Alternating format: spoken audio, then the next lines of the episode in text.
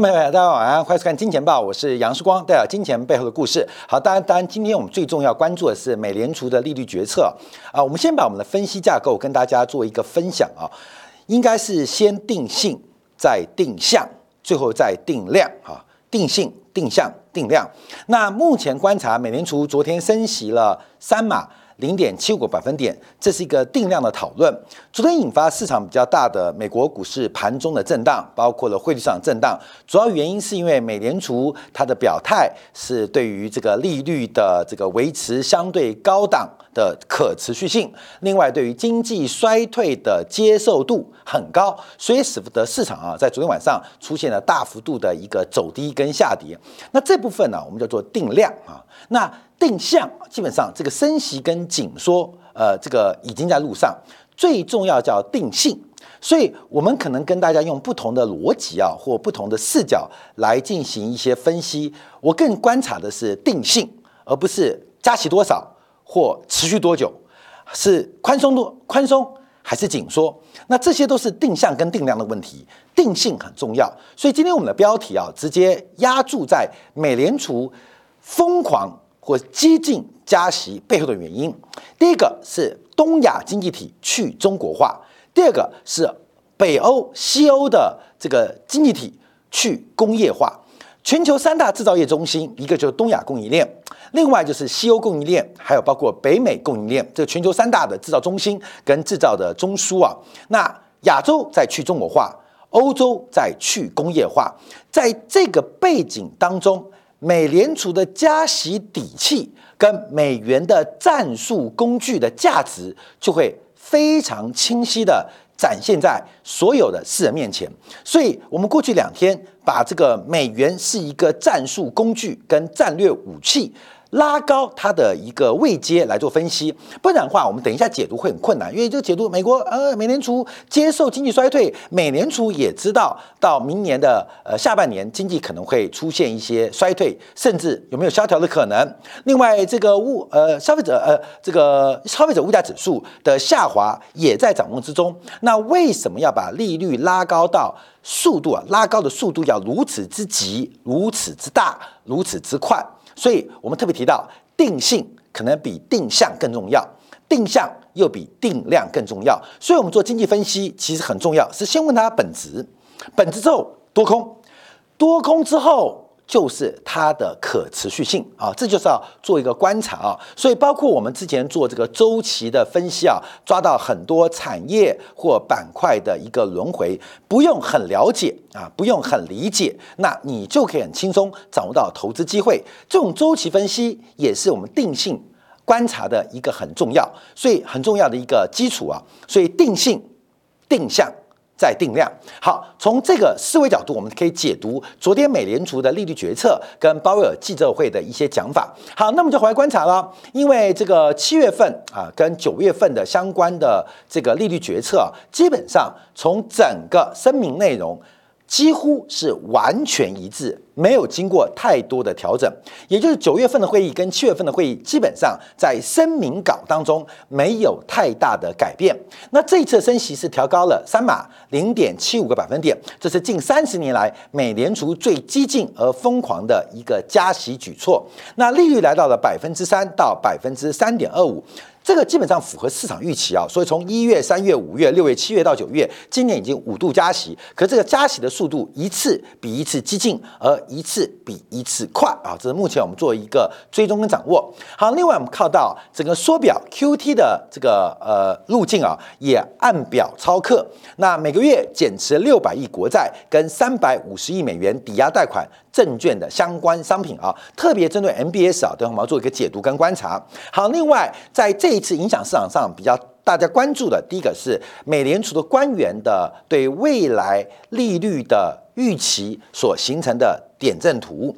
那这个点阵图透露出整个官方利率可能跟市场预期出现比较大的差距，也就是美联储官方的利率可能比市场预估利率的底线或天花板来得更高。那点阵图显示啊，几乎所有的美联储官员都认为，在今年底啊，要把利率升到百分之四以上。那明年更可能接近百分之五啊，接近百分之五。那另外一个，在这次啊特别观察，就是美联储官员对于明年会不会出现经济衰退，在这个看当中，已经出现了呃很普遍的一个认同哦，那就妙喽。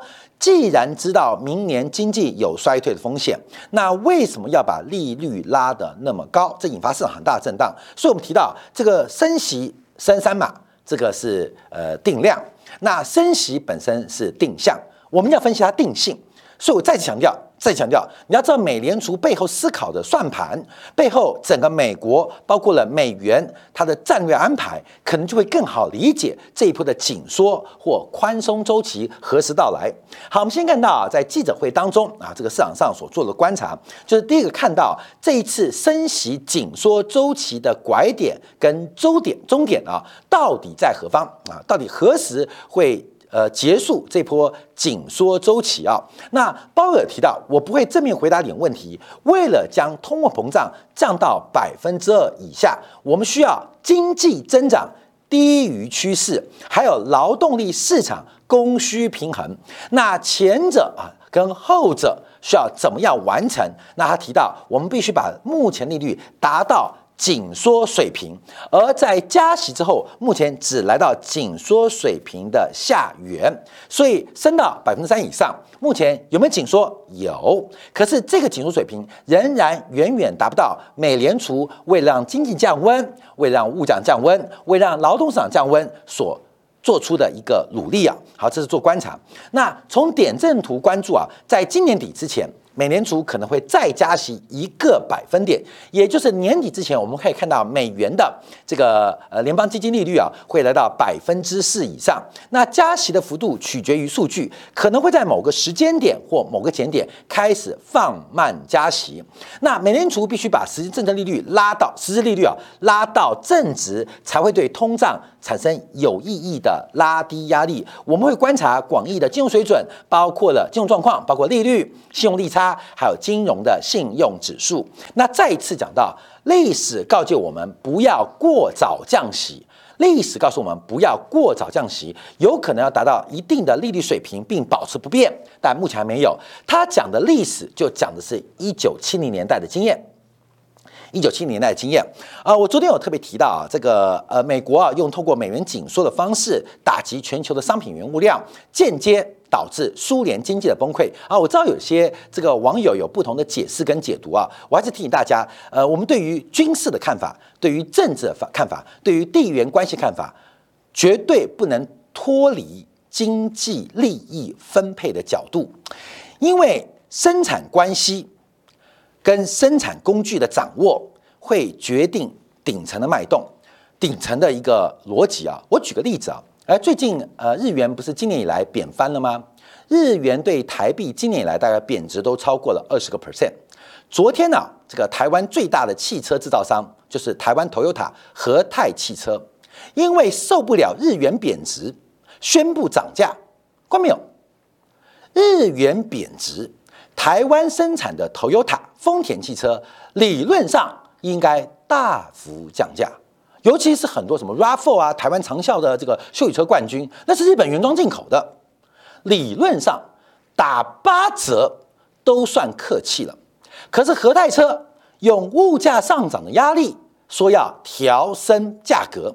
好，我看完这个新闻之后，我就看到台湾所有的媒体都不敢放屁，为什么？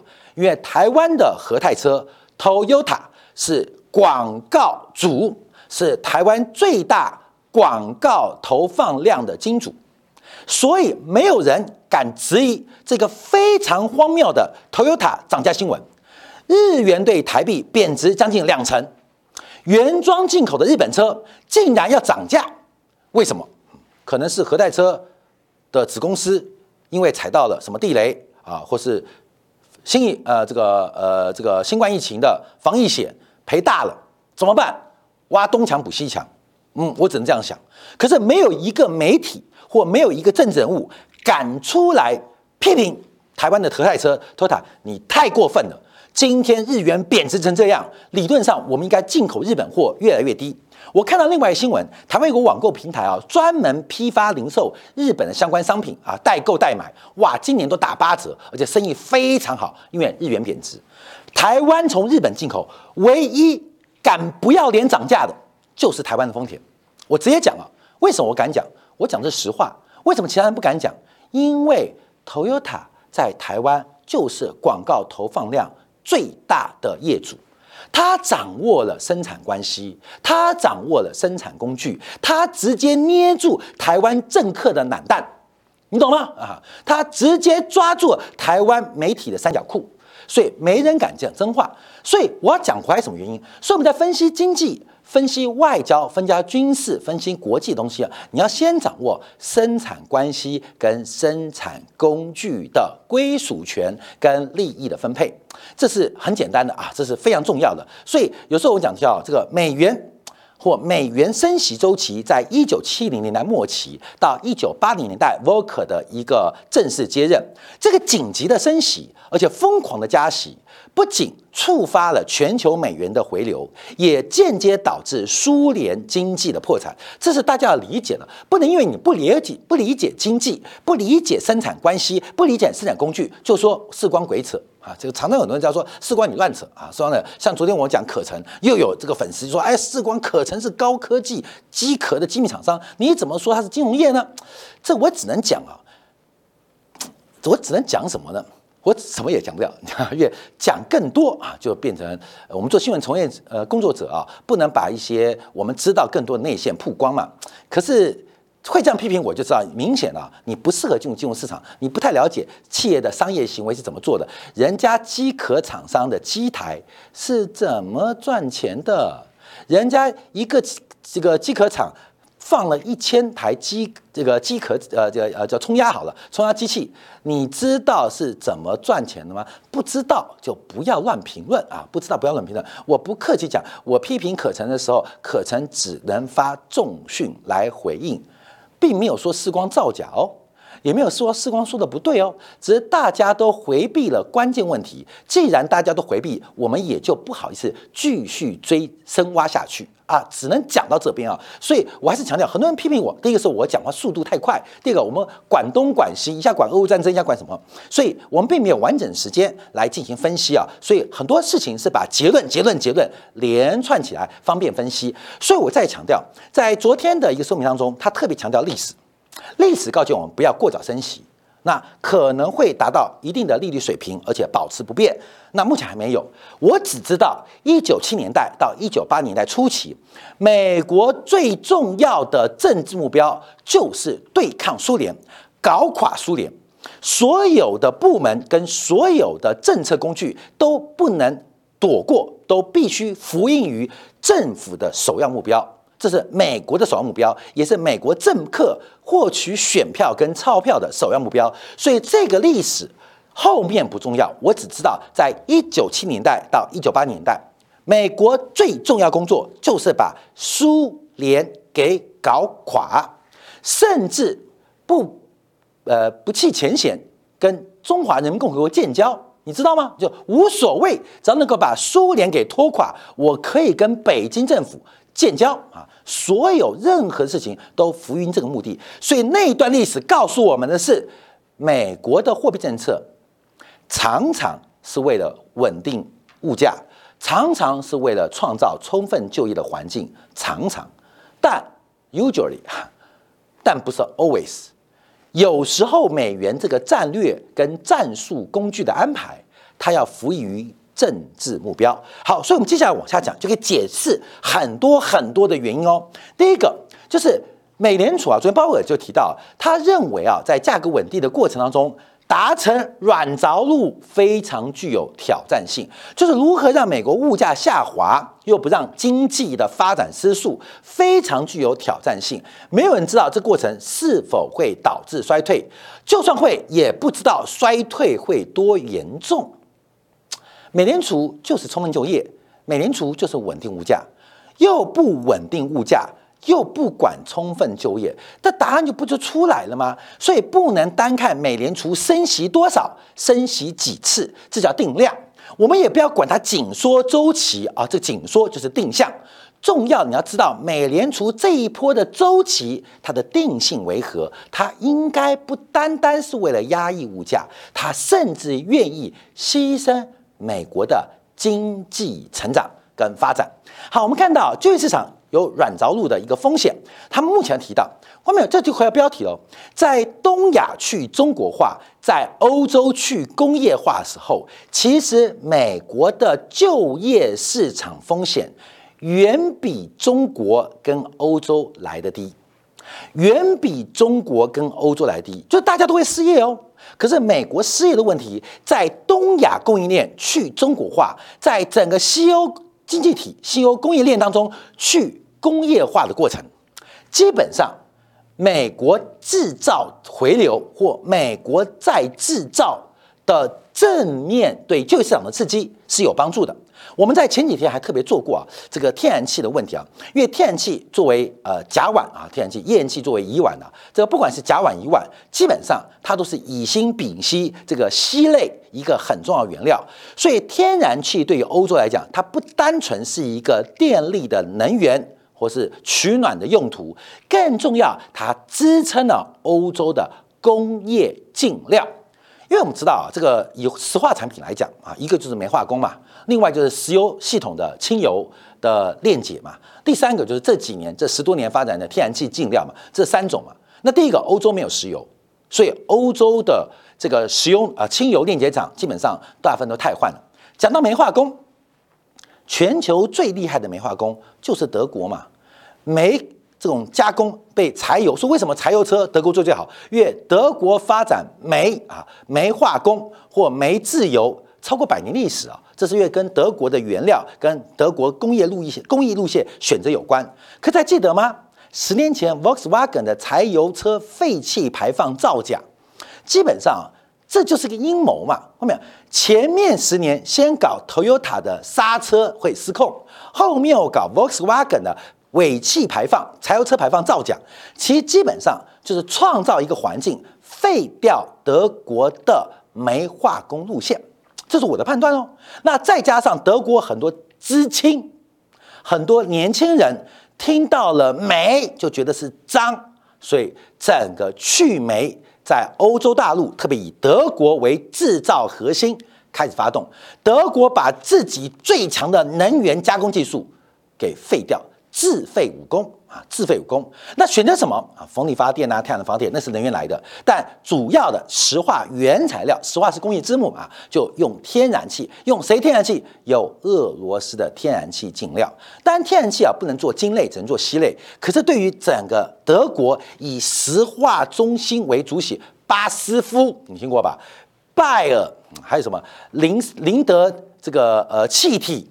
关于这个全球，呃，欧洲欧洲前几大挂挂牌的，这 B to B 的企业啊，像台湾半导体气体都是专利权都在德国身上。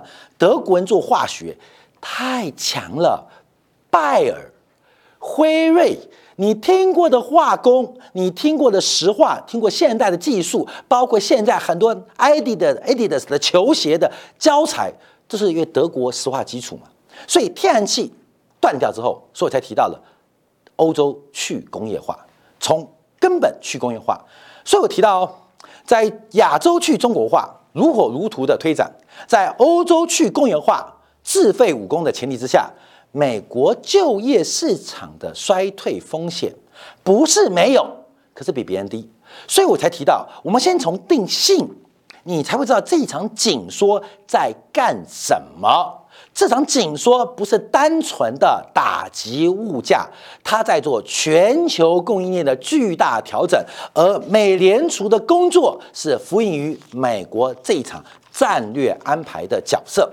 好，另外提到了房地产资产风险，要认为房地产价格必须经过一个调整期，重新来做匹配。哈啊，房价下跌是个好事，因为长期来说啊，这个供需现在不匹配，很妙哦。因为供给看什么？看价格。也就是价格越高，供给越多。可是我们看过去两年，美国房地产价格大幅上涨，可是并没有看到供给明显的增加。好，那供给不能被市场机制所引导啊，市场机制就是价格嘛，市场机制的结果是价格，价格再回来影响市场机制的供需双方嘛。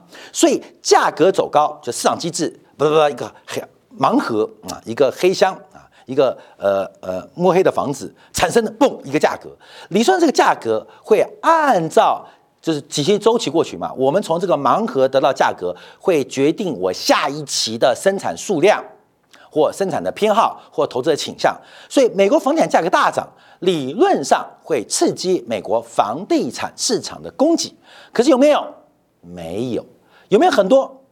啊，没有还有很多啊，所以我就想讲啊，先定性，再定向，再定量。所以这个盲盒出问题，其实美国的市场机制出问题，因为价格并不能影响下一期的生产数量跟投资数量，那怎么办？这影响需求，需求就不用靠盲盒喽。这个盲盒我指的市场机制，可以靠消费者的成本或真实成本。来进行打压，所以美国房地产目前做观察，美联储一个很重要的，它可能在摧毁一个市场机制，也有可能现在的美国过去这五年其实进入一个准战争状态哦，所以市场机制失灵是很正常的哦，所以为什么市场机制会失灵？可能是因为美国进入一个准战争状态哦，这个战争是不用流血、不用流汗的一场。虚拟或货币战争，但房地产的一个控制价格控制更可以反映，不是房地产的价格，是考考验整个美国市场机制出了问题啊！这是美联储所做的观察。好，昨天利率啊把它调高啊，基本上目前啊它利率通道就是三点零五到三点一五，但我们看的是三到三点二五啊，是另外利率通道啊，这个基本上知道就好。因为既然我们前面特别强调了定性在定向。那这个量就不重要，因为这个升息的终点不是物价了，这个升息的终点也不是失业率，这个升息的终点是中国经济会重创到什么地步？欧洲去工业化的进程够不够快？这就是第三次世界大战。大家看过很多言论，就是当年的希特勒啊，这个法西斯政党啊，纳粹啊，早期是受到美国这个资本家的益助嘛，就是因为希特勒是个疯子嘛，所以。疯子好，疯子妙。假如我们的竞争对手是一个疯子领导，大量的政治现金帮助希特勒上台，所以我们看到在三零代前后，其实对于希特勒的希希特勒的媒体支持并不是全然负面哦。可是希特勒上台，哎，下棋要下三步啊，想三步。希特勒上台，间接的帮美国摧毁在国际贸易。跟国际制造环节的重大对手，二次大战打完，整个欧洲废了，欧洲垮了，所以要注意到，所以这个很多的策略跟安排要掌握到顶层的一个政治结构。好，那我们先看一下啊，这次升息之后啊，呃，这个市场学变化，第一个是两年期国债收益率啊，呃，在昨天晚上啊又在创新高，来到百分之四点一三。我们这张图应该是从这个过去三十年来的一个走势做掌握。我们再强调，因为商业周期跟政策周期非常接近，商业周期跟货币政策周期非常接近，所以商业周期通常我们用两年一个循环，就两年增扩扩张，两年收缩啊，两年三年扩张。或一年收缩啊，就可以这样做观察。这是商业周期，就所有周期啊，有商业周期，有债务周期，有生产力周期啊。所以基本上我们看到很多周期啊。那呃，这个债务周期也可以当做投资周期啊，生产力周期是个创新周期啊。但一般的经济是讲商业周期，这个循环，像半导体周期循环、海运股周期循环、石化周期循环，很多周期循环，笔记电脑周期循环、汽车周期循环都叫周期，商业周期啊。那商业周期大概就是两年扩张跟两年收缩，所以基本上有两年期国债利率可以作为一个指标。所以两年期国债利率跟非方瑞啊，美国联邦基金利率啊，基本上有高度的相关度，而且还具有领先性。也就是美联储升息的顶端天花板，我们会看到一个非常明显的讯号，就两年期的国债收益率见到峰值。一旦它见到峰值，或是做出了一个头部，或做出了满足，我们可以预估，那联邦基金利率可能就要找到天花板。那会领先多久？至少领先半年，至少领先半年。从目前昨天晚上。两年期国债收益率还在创新高，你往后加半年，所以美联储的升息的天花板随随便便都到明年下半年之后才能做确定。好，那我们再往下观察，因为在昨天呢，除了两年期国债收益率创新高之外，好，我们看一下这个就是呃点阵图啊，因为这个点阵图大幅度的一个拉高跟发展，这个大幅拉高，因为本来啊，今年六月份呢。呃，预估今年的呃中值是三点四，昨天晚上到四点四，拉升了一个百分点。那二零二三年百分之三点八，六月份到现在为止是到四点六，拉升了零点八个百分点。到了二零二四年底，在下滑周期啊，越远越不准了。其实点阵图并不准啊，关门点阵图真不不是我讲的，点阵图大家都知道不准，可点阵图可以让我们看到一个倾向，倾向定向啊，定向。所以点阵图啊，所以有人哎呀，就是分析定量啊，升息三码多还是少啊，这是。最简单的那定向啊，就是看点阵图，所以所以大家都在定向、定向、定向。那大家看金钱报嘛，那我们深受全世界华人财经观众的期待，我们走更高一步啊，不断逼我们进步。说我前面花很多时间讲定性，因为定量你都知道了啦，已经过了呃快二十四个小时，还跟你讲升息几码，不是很无聊吗？对不对？那跟你讲定向，哎，很多人就关这个东西啊。昨天这个点阵图公布之后，让美国股市大跌哦，发现不对哦，这个紧缩的方向很坚定哦。我要跟大家讲，那我们要注意定性，所以我一直跟大家讲定性、定性的问题。好，那我们再往下看，这个国债收益直业率的变化，在昨天升息之后，哎，还是出现一个很复杂的变化，就是短端还在走高，长端在做下滑，使得直业曲线的倒挂程度继续加大。那我还是跟大家报告，越短端是由货币决策者、央行，还有财政部的这个发债者可以决定。现在美国直业曲线的倒挂，我一直有一种很粗暴、主观、不成熟的想法，这个可能是刻意为之，尤其是短端国债的发行量，刻意在今年第三季开始到明年上半年被放大，使得短端的国债。受到发行量变大、供给变大，会这样价格下跌，国债价格跟殖利率是导数反向关系，所以今年第四季到明年上半年，这个殖利率大幅走高啊，大幅走高，基本上是有筹码供应的安排，你知道吗？我们现在没看到倒挂，倒挂有个预期性啊，就是直率倒挂就预期经济萧条。我们先不提到，那为什么会倒挂？有很多种原因，升息升过度，长期生产潜力、全要素供应力不足。可是我们回来看，哎，很多主力会做线嘛，后面上市公司很多主力或公司派会做价嘛，做价是为了做线嘛，做线是为了做一个局，做这个局是为了一个体，所以我们把这个一维、二维、三维啊到四维啊时间加进来，变成这种想法。所以这个倒挂。有各种各式样的原因，但最直接的原因，为什么短端的国债价格一直跌，长端的跌的比较慢？因为短端有美国财政部的疯狂发行，故意打压价格，也等于变相的抬升利率，不断的传递一个经济要衰退的讯号。这个衰退讯号可能是市场交易出来的，更像是美国的官方所刻意要传达的。啊，这跟发行量有关哦，啊，这跟发行量有关，所以假如大家理解美国国库券还有国债发行的计划跟安排表，这所有的一切一切都是刻意为之，而这刻意为之，除了传达一种衰退讯号之外，更要是收紧全球的流动性。那这些所作所为，没有？这不，这不是要控制物价哦，这不是让房地产软着陆哦，这是一个美元流动性自杀的问题，这不是自杀，为什么？欲练神功，必先自宫。美元只有在流动性收缩先自宫，才能再度练成美国的神功。那目标跟对象都非常清晰跟清楚。而这场货币大战，对于我们这些小民们、小老百姓啊、死老百姓们，我们能做什么？觉得压谁赢吗？不重要，而是这场大人打架、神仙。交战的过程当中，大家请好自为之。好，我们休息片刻，稍微在精彩部分，我们要观察，因为今天日元非常恐怖，日元早上直接给日本央行一巴掌，突破了一百四十点九九。下午，日本央行拿的菜刀跟机关枪横扫市场。今天日元在下午盘当中一度暴升了百分之三，从一百四十五点八九一路升到一百四十块。